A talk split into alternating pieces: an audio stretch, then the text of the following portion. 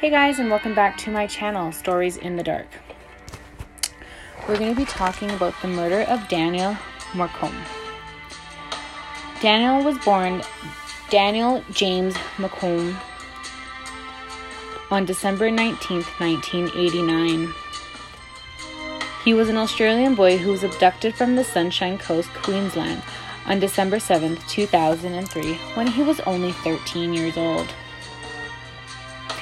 Eight years later, Brett Peter Cowan, born September 18, 1969, a former Sunshine Coast resident, was charged with Daniel's murder. In the same month, DNA tests confirmed bones in the Glass House Mountains were Daniel's. On March 13, 2014, Cowan was found guilty of the murder and was sentenced to life imprisonment for indecently dealing with a child and interference with a court. Daniel was abducted from an unofficial bus stop under Kiel Mountain Road overpass in the Woombye district of the Sunshine Coast, approximately two kilometers north of the Big Pineapple on Sunday, December 7, 2003. Witnesses reported seeing Daniel at approximately 2:15 under the overpass. Daniel planned to catch the 113 sorry 1:35 p.m. bus to the Sunshine Plaza shopping center for a haircut and to buy Christmas presents, but the bus had broken down. When a replacement bus eventually arrived, it did not stop because it was behind schedule and the stop was unofficial. The driver radioed the depot for another bus to go back and pick Daniel up. The driver and other witnesses later reported seeing two men near Daniel.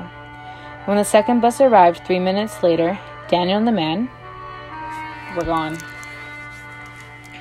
Daniel's disappearance was one of the most extensively investigated crimes in Queensland's history. By December 12, 2008, rewards of $2,500 from the government and $7,500 donated privately had been offered. The private reward expired at midnight on May 31, 2009. That day, the Seven Network reported that a known pedophile, Douglas Jackway, could be of interest to the police. Jackway had been released from prison one month before Daniel's disappearance. The Queensland government came under criticism over Jackway's release. Independent Queensland MP Peter Wellington claimed the Supreme Court had presented clear evidence of Jackway's risk of reoffending. This publicity promoted evil, uh, sorry, civil liberties. Groups to call for law banning media outlets from naming people like linked to criminals and to criminal cases. Earlier in the month, a full sized clay model of the man believed to be involved in Daniel's abduction was placed at the spot where he disappeared. Within a few days, more than 300 tips were received. In July 2009, Daniel's parents were called for a coronial inquest into his disappearance. Of particular interest to the family were se- several criminals who had told police they knew who killed Daniel. A coronial inquest was held between October 2010 and April 2011. The inquest called as witnesses the bus driver who had failed to stop for Daniel at the overpass, a woman who had seen a man loitering near Daniel, and several persons of interest. On August 13, 2011, after an extensive Mr. Big police operation, to- police took Brett Peter Cohen into custody and charged him with Daniel's murder, child stealing, deprivation of liberty, indecent treatment of a child under 16, interfering with a corpse, and other offenses after having led uncover detectives to Daniel's remains. In 2006, Cohen had been interviewed over the Daniel case and had admitted to police that he traveled along Kiel Mountain Road on the way to purchase marijuana from a drug dealer on the day of the disappearance. Cohen confessed to having seen and approached Morcombe to offer him a lift to the shopping center, having parked his car in a nearby car park of the church he attended. Around this time, a white Mitsubishi Pajero was seized from a property on Russell Island. Mitsubishi. You know, you know what I mean. The vehicle was believed to have been involved in Morcombe's abduction after a witness at the coronial inquest reported seeing a vehicle of similar description parked 100 meters north of the site where Daniel was last seen. On August 21, 2011, two shoes and three human bones were found at a search site at Glasshouse Mountains. The shoes were similar to the ones that Daniel were wearing when he disappeared. Underpants and a belt were also found. However, Morcombe also owned a distinctive fob style pocket watch with Dan engraved on it which has not been found. By the end of the investigation, 17 bones had been found, including a rib, hip, leg, arm, and vertebrae. They were all confirmed as belonging to Daniel using DNA from his toothbrush to make the match. As a result of the find, Morcombe's funeral was held at Siena Catholic College on December 7, 2012. More than 2,000 people attended it. On February 17, on 7, 2014, Cohen was ordered to stand trial. He was charged with murder, indecency, dealing with a child under the age of 16, and improperly dealing with a corpse. The trial at the Supreme Court of Queensland began on February 10, 2014, under Justice Rosalind Atkinson. The prosecution closed its case on March 7th.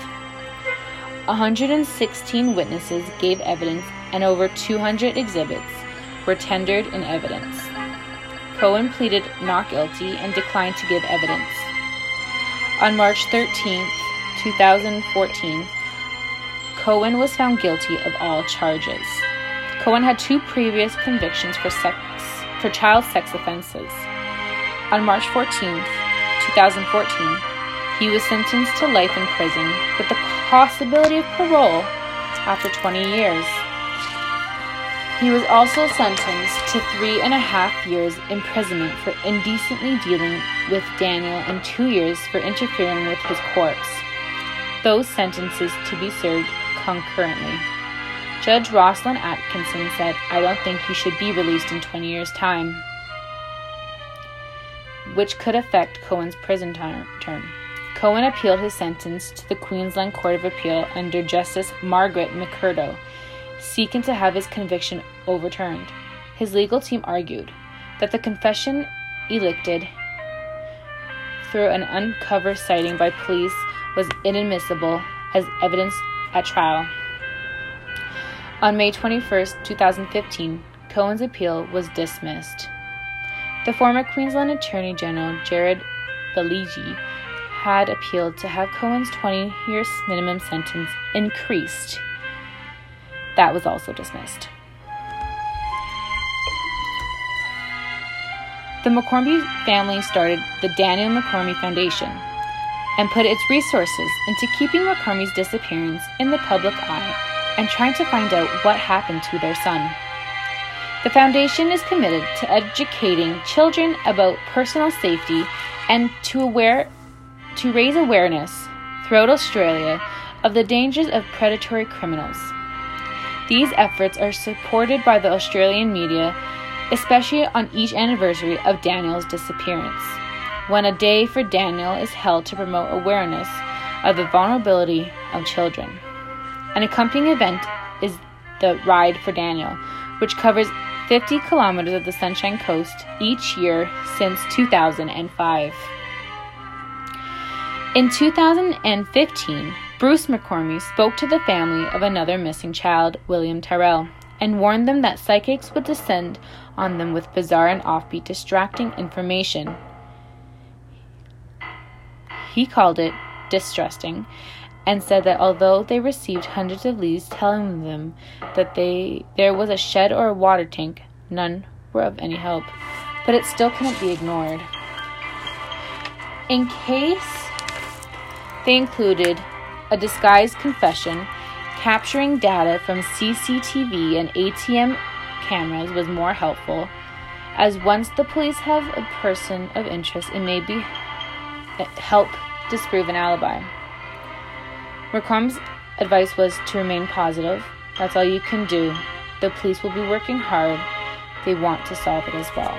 And that's the story of Daniel McCormick.